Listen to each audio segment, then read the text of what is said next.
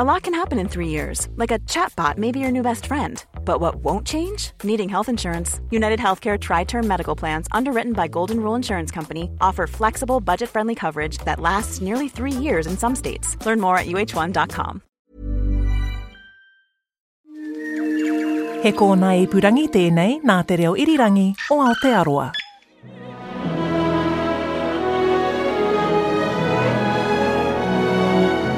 The thing about classical music is you really kind of have to experience it live. You know, when we were in the middle of the, the lockdowns and the pandemic and everything, you know, there was all that that thinking that maybe orchestras would switch to, you know, digital streaming and not come back. But there's, you know, and I, especially as a timpanist, you know, there's something about like when I do a roll on this low drum and it literally just like vibrates the town hall.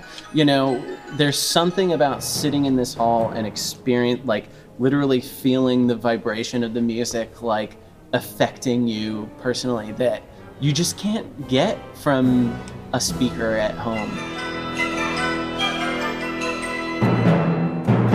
That's Steven Logan, principal timpanist of the Auckland Philharmonia Orchestra, the APO. Now, Steven's always passionate about timpani, but he's even more excited than usual because he has some new toys. Welcome to Voices. I'm Kadambari Raghukumar.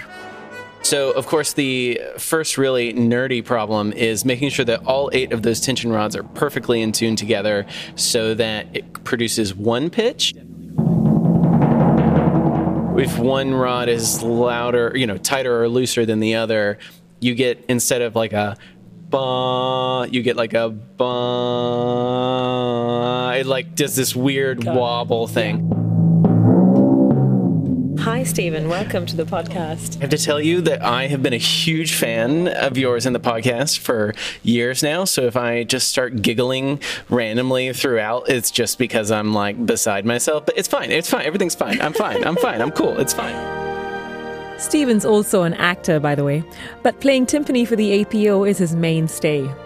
I got to see him at the German opera Die Tote Stadt this winter, and you'll hear some music from that opera in the background of this conversation. Because this is concert season and the orchestra's been playing at the town hall almost every week, I had to pop in when Steven was in between rehearsals because it's a podcast mm-hmm. and people can't see where we are right now. You and I are currently sitting on stage at the Auckland Town Hall, right behind the new set of timpani, which are about halfway up the stage. And there is some like epic mood lighting going on because in just a couple hours we're performing with Troy Kingi for the Matariki special. Incredible. And I can tell you, not that I know a lot about timpani, but timpani have never looked better to me in this lighting. They're just gleaming away. I mean, they're brand new, aren't they? Where are they from? Yes, they are. So they are from Adams, which is a company that has their uh, warehouse and factory in the Netherlands. And then they got on a boat and uh, made a about three month journey from the Netherlands to New Zealand. Steven's an import of sorts too from the States. We'll come to that very soon. But first, the instruments.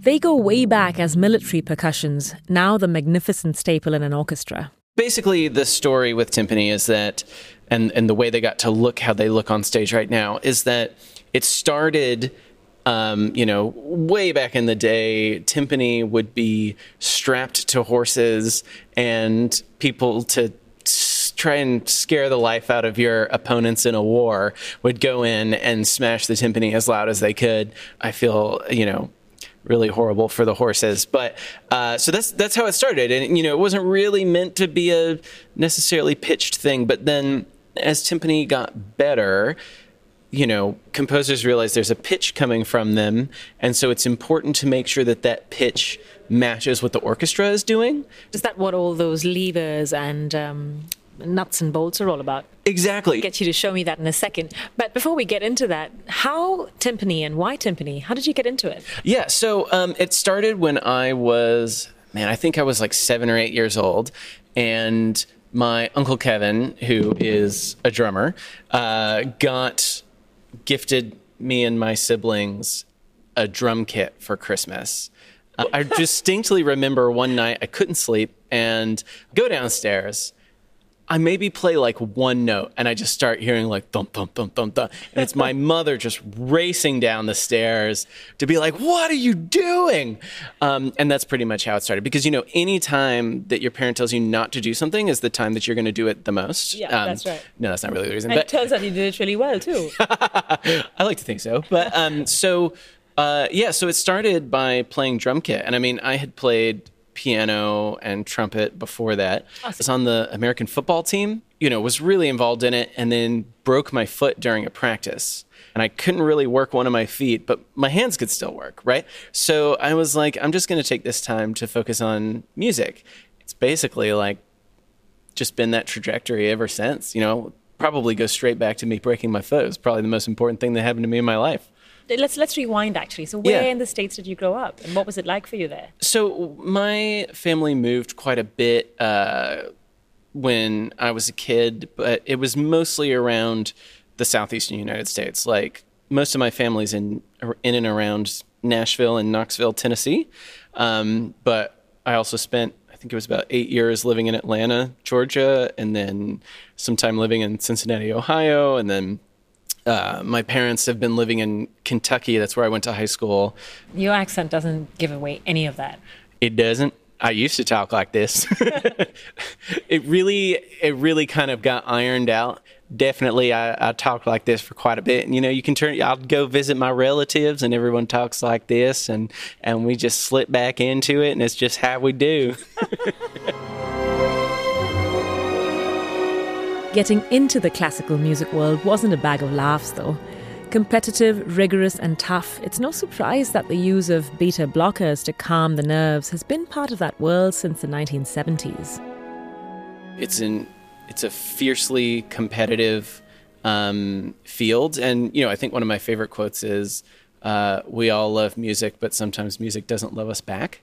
If you're trying to play really soft snare drum, it uses really fine, small motor movements in your hands. If your hands are shaking because you're nervous, there's no way that's gonna come out in an audition. And and you know when you're when you're young and and you know with these orchestra jobs, um, like I I'm so fortunate that I get to come into work and play drums every day, and because again it's so competitive and there's so few, there's for a lot of people there's so much writing on these auditions that people can do you know whatever they think they can to get a get a leg up, get a you know a step ahead. You know, yeah, I did definitely earlier in uh, my auditioning life and career, definitely took beta blockers. Yeah, it's a thing. Steven tells me it's obviously not an endorsement in any way, but part of his experience and observations as a student going through the rigours of training. And part of that also was to be faced with the eternal conundrum that there are other careers aside from music. That was a reality that his professor sat him down to explain. I, uh, being stubborn as I am, just kind of decided to dig my heels in and was like, no, I'm just gonna like practice my way through this problem of the competitiveness and the challenge. So then, uh, yeah, so I spent nine years in university in America studying classical percussion performance.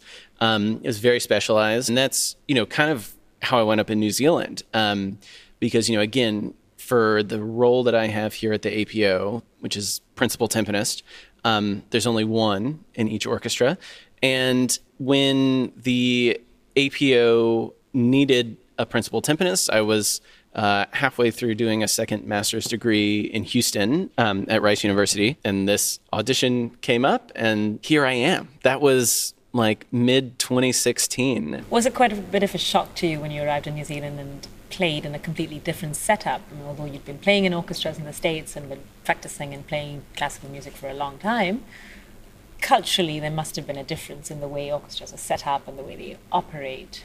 Totally. Did you find something like that when you arrived here? Yeah, absolutely. I mean, I think the, the culture is very different, but I think it's in a, a way that, at least for me, has been very positive. And definitely being in New Zealand, you know, I remember people joking with me uh, that, oh, you're American, you're so loud and competitive. And, you know, it, it's, it was, it there was definitely a culture shock coming to New Zealand and just learning to like slow down a little bit. Just, I just really loved this, you know, kind of like gear shift of being in New Zealand. And, you know, it's really made making music really enjoyable. You know, a lot of orchestras can be known for lots of brash, you know, personalities and and divas and conflicts and all these things. And but you know, I've been here for seven years, and it's it's really a great organization and environment to work in. Everyone here in the orchestra is just excited to play. Steven's keen to get back to her shiny new toys and back to playing with his kind of family. Today, the APO is made of about 74 musicians and currently directed by Giordano Bellincampi. Playing in every orchestra is vastly different. It may seem on the surface like, well, we're all playing Beethoven 9, right? But the, you know, we're sitting on stage in the town hall the acoustic of the town hall is different than, say, the Michael Fowler Center in Wellington or the Sydney Opera House. And therefore, the instruments that I choose, the mallets that I choose when I'm playing those instruments, the volume at which I play is vastly different in each of those different spaces. And on top of that, you know, the people that I work with, um, you know, it's it's kind of like we all speak to each other without talking, right? Like uh, there's this really uh, interesting thing that I think about a lot where say in an opera. So this this past week we did Die Tote Stadt, which is a Korngold opera, and there's there's lots of these moments where there's the singer by themselves and then just out of nowhere there's just this random like da da da from the whole orchestra, right? And how we get those to be together. Like I can't I can't really explain it other than when we see our music director put the baton down, we all know in relation to where that comes down where we're going to put it. It's almost like you've like lived in a family with certain cultural practices and Your traditions. Yeah, we're our own dialect. And so to go somewhere else would be you, you know, it wouldn't be starting from scratch necessarily, but uh, but it would be really really different. It feels like in uh, you know, the orchestra is just like constantly getting better. I'm on a part of that journey, and I can speak for experiencing that in my own playing, not just like how I myself in isolation play my instrument, but how we play in relation to each other.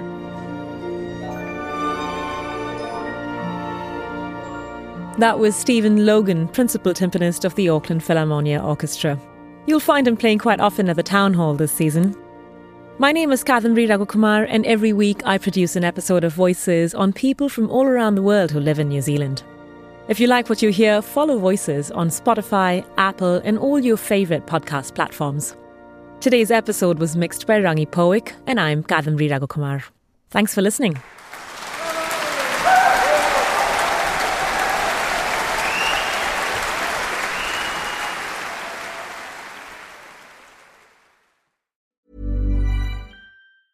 Tired of ads barging into your favorite news podcasts? Good news. Ad-free listening is available on Amazon Music for all the music plus top podcasts included with your Prime membership. Stay up to date on everything newsworthy by downloading the Amazon Music app for free or go to amazon.com slash news ad free. That's amazon.com slash news ad free to catch up on the latest episodes without the ads.